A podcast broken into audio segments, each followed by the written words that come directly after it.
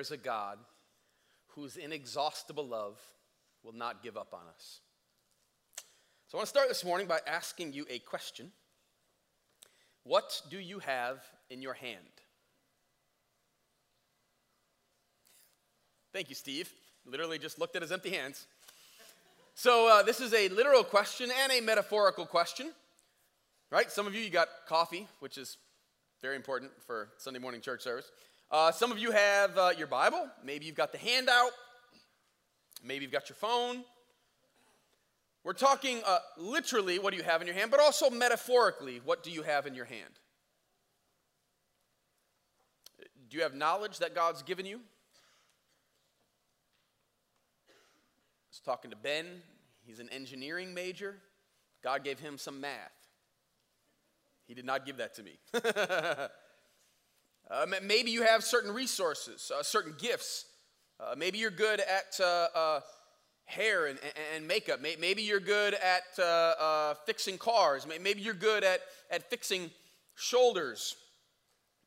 If you're into that thing, right, Eric? Maybe you're good at who knows what, but they are gifts, abilities, things that God's given you. That's, that's what's in your hand. I want to come back to that question a little bit later. Uh, but right now, I'm going to put up a picture of a gentleman named Pastor Adam Tyson. Uh, that's Adam. And uh, I want to ask you what you think Adam is most likely to do. I'm going to give you three options. Do you think Adam is most likely to run ultra marathons as part of the World Vision team, raising support for World Vision? Uh, is Adam most likely to preach at Kanye concerts? Is Adam most likely uh, slated to be the next president of Liberty University and actually the newest member of President Trump's Faith Advisory Board? Now, this is a, uh, we're about to do something uh, here where you are going to have audience participation. All right, you ready? So, uh, you have to choose one of those three. So if you think that Adam is most likely to run ultra marathons as part of the World Vision team, I'd like you to stand up now. That's what you think. Most likely. Okay? All right. Make your choice. Very good. All right. You know what you chose. Go ahead and have a seat. Uh, is Adam most likely to preach at Kanye concerts? Go ahead and stand up if you think that's it. You already stood up, Eric. What are you doing? All right, go ahead and have a seat. All right, you know who you are. Uh, or do you think that uh, Adam is slated to be the next president of Liberty University and the newest member of Trump's advisory board on faith? All right. Great. Look around. That was like probably the, the highest one. Uh, it is not all three. It is one of those three, though. Uh, a little bit of background uh, Adam Tyson uh, is the senior pastor uh, of a small, uh, I mean, medium sized church, about 300, 350 people uh, in Newhall, California. It is a very white, very conservative, uh, very traditional church, you can tell. He's wearing suit and tie to preach in. And about four months ago, Kanye showed up for a church service. Seriously, no joke. And uh, Kanye has uh, gone to uh, Placerita Bible Church uh, about six or seven times over the last four months. Uh, he met uh, Pastor Adam, um, who, let's be honest, looks like he definitely does either number one or number three, but not number two. And Kanye went to him and said, Hey, um, I, I, got radically saved about six months ago, and I know I need somebody to like teach me the Bible and disciple me. Okay? Now, um, no matter what you think about Kanye, all right, uh, I believe the man. And I don't know what's all happening in his life, uh, but Jesus seems to be up to something. Uh, I will say, though, that Adam Tyson, as his uh, foremost discipler uh, seems incredibly unlikely to me. Adam said, uh, Sure, I'll teach you the Bible. Let's do a Bible study on Tuesday nights. You gather together whoever you want, and I'll come over and I'll teach the Bible. And so he started doing that. And uh, then Kanye, because Kanye just kind of does these things, decided to buy a ranch in Wyoming. And uh, he, he said uh, to, to Adam, Hey, um, I'd like for the Bible study to continue. Um, would it be possible for me to fly you out on Tuesday nights and I'll fly you back? Uh, now, Adam's got five young kids and he pastors this church. Uh, and Adam is not a celebrity. There ain't no other celebrities that go to this. All right, like these are like suburban, but the edge of suburban. Okay. And uh, Adam said he needed to talk to his wife, and so he asked his wife, like, "Hey, what do you think?" You know. Uh, and and she said, "Well, if our neighbor asked you to teach them the Bible on Tuesday nights, where would you be on Tuesday nights?" He said, "Well, I would be at my neighbor's house teaching them the Bible." She said, "Exactly." You, you, you should do this. And he said, Okay. So, uh, Kanye, for the last number of months, has been doing these things called Sunday service, is what he calls it. It's basically kind of like a, a gospel worship concert. And a couple weeks ago, he was in Detroit. And he flew Pastor Adam out to preach. And he, uh, he came to Pastor Adam. He's like, hey, man, I want you to preach. And, and Adam said, how long do you want me to preach? And he said, man, what about like an hour? And Pastor Adam was like, mm, how about like 15 minutes?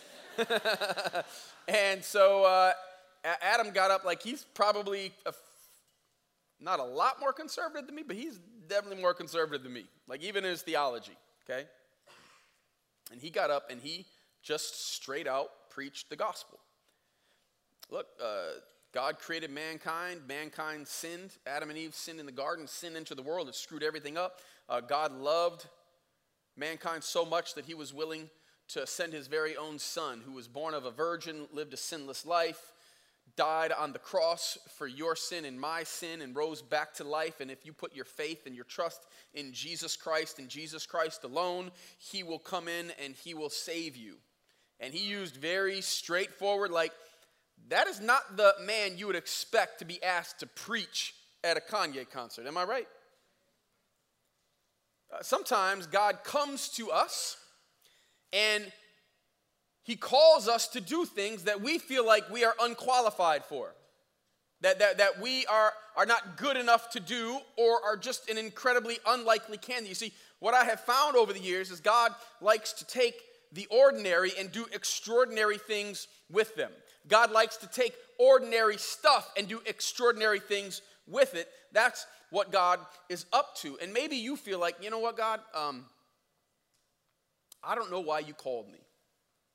You don't know what gifts I have that you can use. I'm not sure, like, if I'm really the kind of person that you, that, that you would want to use. Sometimes it feels like even being a Christian is some cosmic mistake. Like, I just kind of grew up in this. And God comes and God called. Did you know that God actually, the Bible says, has prepared good works for you to do before the foundations of the earth? So things that God has planned for you to do and you only. And if you don't do them, they don't get done by you. Look, you can't screw up God's will and God's ways. God's going to figure it out. God's going to get it done if it's His will. But God desires to work in us and through us. He calls you. He's got good gifts that He wants to give to you through these good works that He's prepared for you. But if you don't do it, they don't get done by you. Look to the person next to you and say, God has things He wants you to do. That's right. God has things that He wants you to do, all right? And God doesn't make mistakes. God doesn't make mistakes, but God does take risks. Turn to the person next to you and say, God takes risks. You're like, how can God take a risk? Right? Is it a risk if God says it? Let me uh, tell you how, um, how God spells the word risk in the original Hebrew language. All right? It's spelled R E A L I T Y. See what I did there? You see, for God, nothing is a risk. On our side, when we look at it, we say that's a crazy risk. Why would God do that? Why would God choose this person? Why would God take something so ordinary? But see, from God's perspective, He already knows how it's going to work out, and He actually knows who He is, that He's in control. And he's able to do things that are shockingly amazing and awesome and crazy and something you would never expect, but God knows he's able to do that. God takes risks on us when we're willing to take a risk on him. If you have your Bibles, open up to Exodus chapter 3. As you know, we're in our series, You Can't Go Until You Leave. As we're walking through the book of Exodus, we can't hit on every single thing in the book of Exodus, but we are hitting on the major themes. And last week, we were reminded of where God is at in the midst of our suffering, right? When things are hard, when things are difficult, when we're not sure what to do. That God is a God who hears, a God who sees, and a God who knows. And remember that? That word, uh, Elohim, Yada, God knows. That God's knowing is not just that He uh, uh, sees it happening, but God's knowing is way more intimate and deep than that. When God says He knows, it means that He enters into. And that's why we were reminded that Jesus was also called Emmanuel, which means God with us. You see, when God says that He knows, that means that God is about to get involved because He is always a God who comes near. And we just finished up the very end of chapter 2 and we find ourselves in chapter 3. Now, before I can dive in, though, I got to talk about Moses. Okay? Now, we all kind of have heard about Moses, right? Uh, um, you saw the Disney film about him. Like, you're like, I know that cat, like Moses. But we got to get a little bit of context before we jump into this because there's some backstory that we haven't covered yet. Uh, Moses was born at a time when Israel was multiplying, all right? They were just very having lots of babies, okay?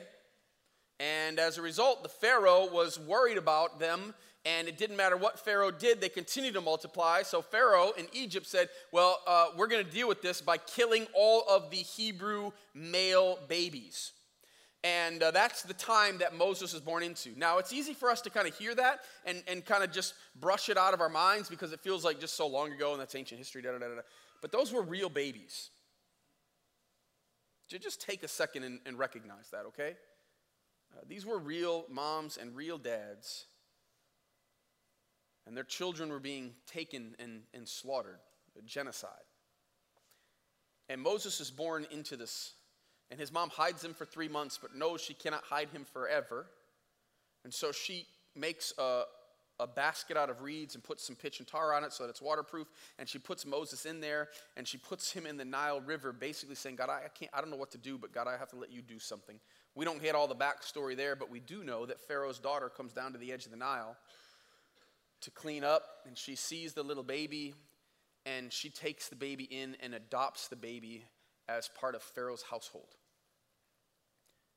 So he grows up with the best of everything. I mean, Egypt is like, they're like the, the America of that time. Like, they're the richest, most powerful nation around. He's got the best food, the best education, like all of that. Like, he's got it all. But he knows he's different. We don't know exactly when he finds out that he's been adopted, uh, but he does know that he is a Hebrew, not an Egyptian.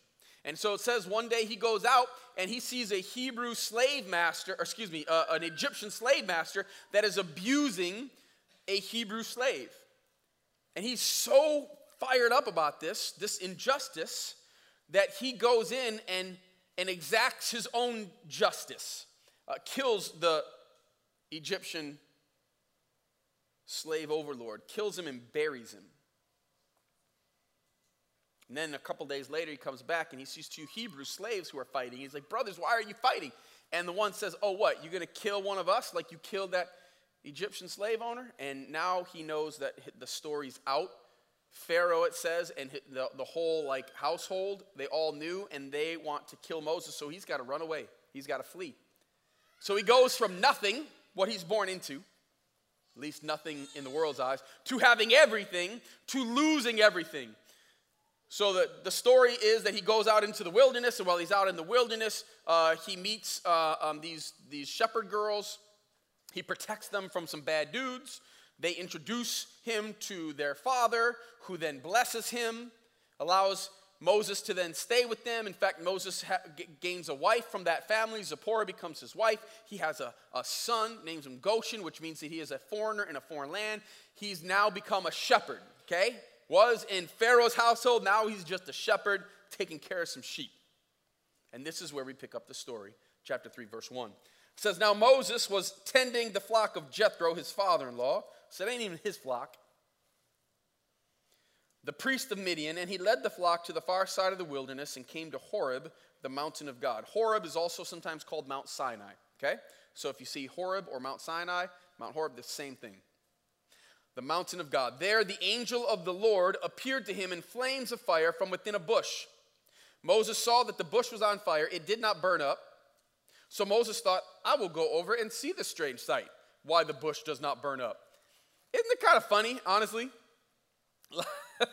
like this is happening, and the way that the text describes it is just so matter of fact. Dude's out in the middle of the wilderness, and there's a bush out there, all right? And the thing's on fire, all right? Uh, he's got to be asking him, like, what, what, what berry did I just eat? You know what I'm saying? Like, what, like, I, am I dehydrated right now? And the text is like, oh, I see this bush on fire and it's not burning up. I'm going to go look at it. No, dude had to be like wigging out, like, what is going on? This is crazy. I like, I, so he walks up to the bush, right? When the Lord, now I want to point something out, okay? If you have your Bibles, you're going to need to look at it here. When the Lord, now, this is uh, capital L, capital O, capital R, capital D. Now they make the O, the R, and the D a little bit smaller, but it's all capital letters, if you'll notice in your Bible. This is really important, and we're going to get back to that in a minute. There are other times where it says the word Lord in your Bibles, and it will be capital L, lowercase o, lowercase r, lowercase d. We'll talk about that in a minute. When the Lord, all caps, excuse me, when the Lord saw that he had gone over to look, God called to him from within the bushes. Excuse me, from within the bush Moses, Moses. And Moses said, Here I am. Excuse me. Can you imagine this scene? I mean, it's, it's stated really kind of just matter of factly here, but this is crazy stuff. There's a bush that's on fire, it's not burning up. Moses walks over, it's still not burning up. And then the bush starts talking to Moses, okay? which if you didn't already think you had, you know, eaten some strange berries, now you got to be thinking it. But Moses knows this is like legit for real, like something's happening here. And the voice starts speaking to him and then actually says uh, who the voice is. It says, Don't come any closer. God said, Take off your sandals, so the place you are standing is holy ground. Now, Moses had to have some sort of an idea, right? Because bushes don't just catch on fire and not burn up and talk to you. Then he said, I am the God of your father, the God of Abraham, the God of Isaac, and the God of Jacob. At this, Moses hid his face because he was afraid to look at God. Moses realized that he was in the presence of God and he didn't even want to look. And, this is pretty normal for folks that wind up in the presence of God. And sometimes it's hard for us to understand, like, man, what, what would that have been like, right? Because honestly, that, that, that must have been such a terrifying awesome, unbelievable experience, sight, place. We don't even know how to really relate in many ways. But I actually think we should. Uh, because when we gather together as the body of Christ, Christ is uniquely present here. Uh, one of our values is awe and wonder. We, we expect when we gather to experience the power and presence of the living God among us. When you walk into these doors, I hope that something feels different. I really like that's one of my prayers. I hope that when you walk into this place that you have a sense that God is here tangibly, powerfully. And it ought to lead us into a place of reverence and awe, a place of worship, which really is kind of what Moses is doing here by hiding. He's recognizing who he is and who God is. Now, because we come through Christ to God's throne. We, we don't have to hide our face the way that Moses does. We, we actually, though, are drawn into a place of worship where we want to tell God who He is and how awesome He is and how much He deserves to be praised and worshiped and how grateful we are. But that kind of an experience is an experience that I hope that all of us will have.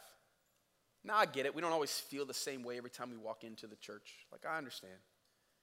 But if you never have a powerful experience where you just know God is with you in your midst, like we need to have a conversation because God promises that as followers of His, we get His Spirit. The Spirit of living God who raised Jesus from the dead lives inside of us.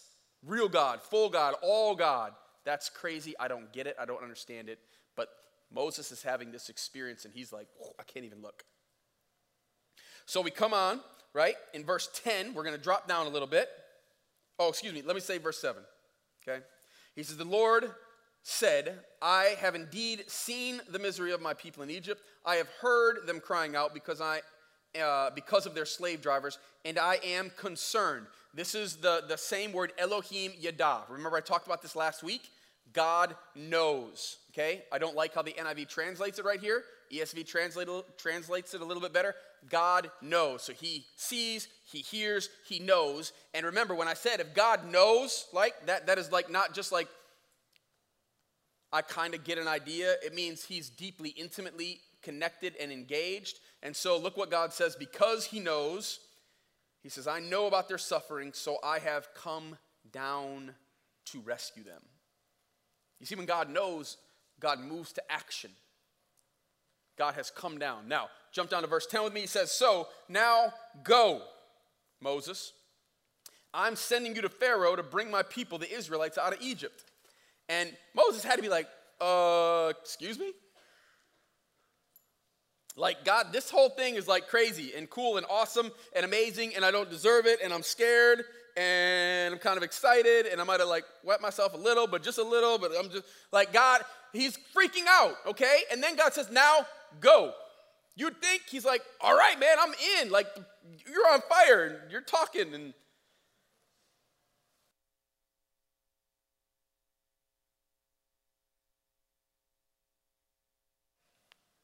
God says go. Moses doesn't want to go, though. In fact, Moses is about to give us uh, five excuses of why he's unqualified, why he's unworthy, why he doesn't deserve, why he shouldn't be the one. Because Moses is a lot like you and me. Let's look at him. Verse 11. But Moses said to God, excuse one, who am I that I should go to Pharaoh and bring the Israelites out of Egypt? His first excuse is, I'm not worthy. Uh, God, I'm not worthy. You like, they want to kill me back there. Like, like I done messed up. Uh, I can't go back there, God. You, you should get somebody else, somebody else that's better, somebody else that's going to know more. Look what God says to him. And God said, I will be with you, and this will be the sign that it is I who have sent you. When you have brought the people out of Egypt, you will worship God on this mountain. In fact, it is this mountain, Mount Horeb or Mount Sinai, where Moses goes up and gets the Ten Commandments from God. It is that mountain where God comes down on the mountain in smoke and fire with an earthquake and a, and a rumble to make Israel his people, his nation. This is, this is a mountain of, power that God's going to do some amazing things. Here's the problem, though. That stuff doesn't happen until after Moses goes and does this. Like, God, how's that a sign? Like, that's not super helpful. So Moses then comes up with excuse number two. Moses said to God, Suppose I go to the Israelites and say to them, The God of your fathers has sent me to you, and they ask me, What is his name? Then what shall I tell them? Excuse number two, I don't know what to say. Look, God, I'm not worthy. I, I, don't, know, I don't know what to tell them. I'm not sure what I'm going to say. I love this. Listen to this. This is a, a classic. You guys have probably all heard this passage before. God said to Moses, I am who I am. I'll be what I'm going to be. It's another way to translate it. Or I, I create what I create. He's saying to Moses, man, you ain't got to worry about that. This is not God's name, by the way. A lot of times we think, like, what is God's name? God's name is I am. No, it's not. He's saying, I'll be who I'm going to be. Like, you don't have to worry about that, Moses. I got this under control. He continues on. He, he says, um, Uh, suppose I go to the Israelites. God said to Moses, I am who I am. This is what you are to say to the Israelites I am has sent me to you. God also said to Moses, Say to the Israelites, the Lord, that's capital L, capital O, capital R, capital D. You see that there? The Lord, the God of your fathers, the God of Abraham, the God of Isaac, the God of Jacob, has sent me. This is my name forever, the name you shall call me from generation to generation. The word Lord there is God's proper name. Anytime in the Old Testament you see capital L, capital O, capital R, capital D, that is the name of God, his proper name, Yahweh or Jehovah. Y H W H. That's God's name. When Moses says, God, I don't know what to say, God says, You don't have to worry about it. I'm going to be who I'm going to be. I'm going to do what I'm supposed to do. I am who I am. I'm going to take care of it, Moses. Stop worrying about that. You go tell them Yahweh has sent you. God's proper name, he gives it to Moses. Now, we don't think that the Israelites didn't know God's proper name. We think that they do. And Moses is saying, What am I supposed to say? And God says, Look, tell them the name that they know and the name that you're supposed to know. We don't know if Moses did or did not know God's proper name at that time. But God gives it to him here. He says, That's who I am. That's who I am. You're so worried about you, you keep asking, I don't, I'm not, I can't. And God's like, Stop worrying about that. I will. I do. Excuse number three, or excuse me, excuse number two is gone. Excuse number three, flip over to chapter four, verse one. Moses answered, What if they do not believe me or listen to me and say, The Lord didn't appear to you? Which is a fair question, right? Thank you so much. Which is a fair question. You're like, um, are they really gonna believe that like I met you at a bush that was on fire and then started talking to me? Like, God, come on now. You gotta like help me out a little bit. So God says to him, the Lord said to him, What is that in your hand? Remember that question I asked you. What is that in your hand? Now, what, what is Moses' vocation right now? Shepherd, right? What does a shepherd have? A staff, right? Now, I don't buy that it's this like pretty carved up thing that was like real straight and came up and had a little hook on it, little like, all right, I, just a stick. All right, you're shepherd, you need a little staff, a little stick, right? You probably like the stick. It's probably nice and strong, right? A sheep gets out of line, you smack them in the butt, they get back in line, right? Someone comes at you, you got a stick, you can pop. Like that's what it's, it's a stick. Because that's what a shepherd needs. And he's got one. But this is just an ordinary thing, right? There's nothing special about it. God says, What is in your hand? And look, friends, you need to be asking yourself that question What is in your hand? And God says, Take it and throw it on the ground. Take it and throw it on the ground. And so Moses throws it on the ground, and that stick becomes a snake. And what does Moses do? Yes! He runs away from it. They even, just like these folks.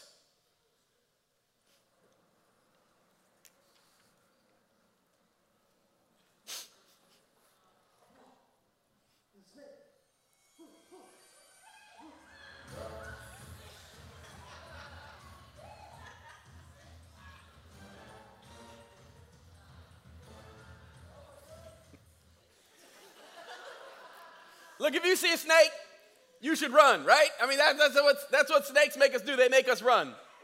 And, and, and Moses does, he throws down a stick, turns into a snake. Dude's like, woo, I'm out. I'm like, he's gone. And God says to him, now Moses, go pick up the snake by the tail. That's not the place you're supposed to pick up a snake, okay? You got to grab him by the head. You pick him up by the tail, they're to bite you. And whatever snake this was, all right, it, it was the kind of snake you run from. All right, Moses knew that. It's also, we're going to find out a little bit later that uh, that snake actually eats other snakes, okay? Like this is a no joke kind of snake. And he says, pick him up by the tail. And Moses finally obeys God. And he picks it up by the tail and it turns back into his staff. Uh, God says, Look, uh, I'm the one sending you, I'm the one doing the rescue. I'm the one that's got the power. I'm the one that's going to be with you. Not only that, but I'm going to even give you some things that you can prove to other people that it's me doing it and not you, right? Because Moses could throw a staff down all day long and it's just going to bounce, right? It's not going to turn into a snake. He gives Moses actually two other ways that he's going to prove to other people that Moses has actually been sent by Yahweh. We don't have time for all those, so I'm going to get us down to verse 10 chapter 4. Now it's Moses' fourth excuse. Moses said to the Lord, Pardon your servant, Lord. I have never been eloquent, neither in the past nor since you have spoken to your servant. I am slow of speech and tongue. Um, Moses had like the best of everything growing up. He would have had the best schools, the best education. And yet we find something out about Moses. I, I guess I would think Moses probably loved being a shepherd. He probably loved being out in the wilderness where he wasn't by anybody. We, we don't know what exactly this means for Moses. Um, he maybe had a speech impediment. Uh, maybe he stuttered a lot. Uh, maybe he just really had a hard time literally getting the words out of his head into speech. Uh, I think he probably got made fun of when he was growing up. I think that even though he had all the best of everything, he probably still felt, uh, in many ways, very alienated, like, I, am I'm, I'm not worth as much as somebody else.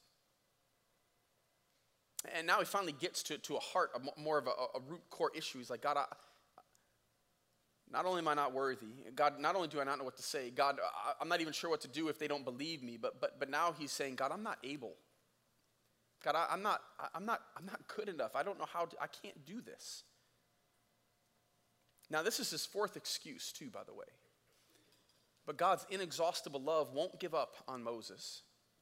God's grace continues to move, his patience. And look what God says Yahweh said to him, who gave human beings their mouths? Who makes them deaf or mute? Who gives them sight or makes them blind? Is it not I, the Lord? Now go, I will help you speak and will teach you what to say. Look, some of you feel like, man, I'm not good enough. I'm not smart enough. I don't have all the background. I don't have the education, or I don't, I'm not really good with my words. I, I, I'm, and you feel less than. And I think Moses felt less than. But you need to know something. You're not a mistake. And God, in our weakness, shows off his power. God loves taking ordinary things and doing extraordinary things with them. Hold on to that. This is then when things get a little crazy, though. You see, because those are four excuses, and God has dealt with all four of them with grace and patience. I'm not worthy. I don't know what to say. I don't think they'll believe me. I'm not able. Now Moses comes in verse 13 and says, But Moses said, Pardon your servant, Lord. Now look at that, Lord, okay? Is that the one with all capitals, or is that the one with a capital and lowercase? Capital and lowercase, right? That is the generic name Elohim for God. God has given him his personal name, Yahweh. And now Moses is not using Yahweh, even though he has been up until this point. Now Moses says, Pardon your servant, Elohim. Please send someone else. See, now Moses says, I'm not willing. Up until this, it's been all these different excuses, but now he's just flat out saying no. And then it says, and Yahweh's anger burned against him. See, Moses just doesn't want to do it. God sent somebody else. Nope, I'm not your man. I won't do it. I'm not willing. And that's when God gets angry with him. Now, a lot of times, like, oh man, that Old Testament God, like, he's such an angry God. Let me explain to you why I think God gets furious in this space. It's not because God doesn't know how to control his anger. A lot of times we kind of think like, well, God will give you this much, but then you get there and then the whole thing blows. I told you four times, now feel my wrath, right? Like, I, mean, I think that's how we often think God is. I think God gets furious with him because he realizes that Moses doesn't trust that God's doing this for Moses' blessing. Not only that, but when when he decides not to obey God, when he doesn't want to do it, when he says he's not willing, not only is he refusing a blessing God wants to put on his life, but he's actually slowing down a blessing that God wants to do through Moses for a whole bunch of other folks. I think that's what God's actually furious of. Um, Moses is basically saying, I don't trust your goodness for me and for anybody else. You messed up, God. You got the wrong person. I'm not, I'm not willing to do it. And God gets angry with that. Is there anything that God has been asking you to do? that God's been calling out to you, and maybe you've given all kinds of excuses, and God, in His inexhaustible love and patience, is like, Well, let me explain to you. Uh, I'll be doing the saving. let me explain to you. I'll be with you. Uh, let me explain to you. I'm the one who created everything that you have, and I will help you with it. And then you're like, Yeah, okay, okay, okay, but no, I just, nope, I'm out. I don't want to do it. And God does get frustrated with that, angry with that. Because God's like, I want to bless your life. I'm not asking you to do this because it's going to harm you. I'm asking you to do this because it's actually going to enhance you. That's what God's about. Not only that, but God wants to enhance other people through you. The blessing is never just for you, but it is for you. The blessing's for others as well. And you need to know that. You need to trust that. You need to believe that. And when you don't, God gets angry. Is there anything that you're saying no to God about right now? Don't listen to me for the next five minutes while I finish up. You just talk to God if that's the case. You do some work with Him. The rest of you, let me finish up here. Uh, God often calls us to do things that are hard, things that are going to require real sacrifice, right? But it's always for our benefit and the benefit of others. Now, I want to get back to that initial question What do you have in your hand? What do you have in your hand? But God has given you experiences, God has given you uh, resources, God has given you uh, uh, different gifts and abilities. God has placed you in places that you're like, well, this is a dumb place. Right? You're like, I, I don't, I don't want to, I don't want to be a cashier at Burger King the rest of my life. This is not, and God's like, you don't think I put you there on purpose? Well, God, I, I, I don't know that uh, I want to mow my neighbor's lawn for the rest of my life. You don't think that God has put you there on purpose? God wants to bless you when He calls you to do what look to us ordinary things, but God loves taking ordinary things and doing something extraordinary with it. You simply have to say, What is in my hand? What's the thing that God's given me? and then start asking God to do something extraordinary with it. Look, you're probably not going to lead a nation out of slavery. Okay? That's, that's probably not God's calling on your life. If it is, awesome. Like we'll be behind you 100%, all right? Because we are anti slavery, all right? We want that to go down. If that's your calling, sweet. But, you know, for most of us, that's probably not going to be it. But He might ask you to lead a coworker out of slavery. He might ask you to lead a family member out of slavery. He might ask you to lead a neighbor out of slavery. Spiritual slavery. He might even ask you to lead someone out of real slavery here in GR because we know that there's human trafficking going on. Look, God wants to use you with whatever gifts and abilities and passions you've been given. It's not an accident. Friends, what is in your hand?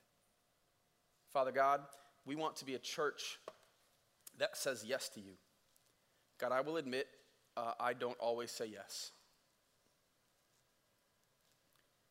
And it's for the same reason that Moses doesn't say yes. It's because he just doesn't trust that actually you're good and what you're calling him to do and what you call me and all of us to do is always for our benefit because sometimes it feels like it's going to be really, really, really hard. And truth be told, a lot of times it is.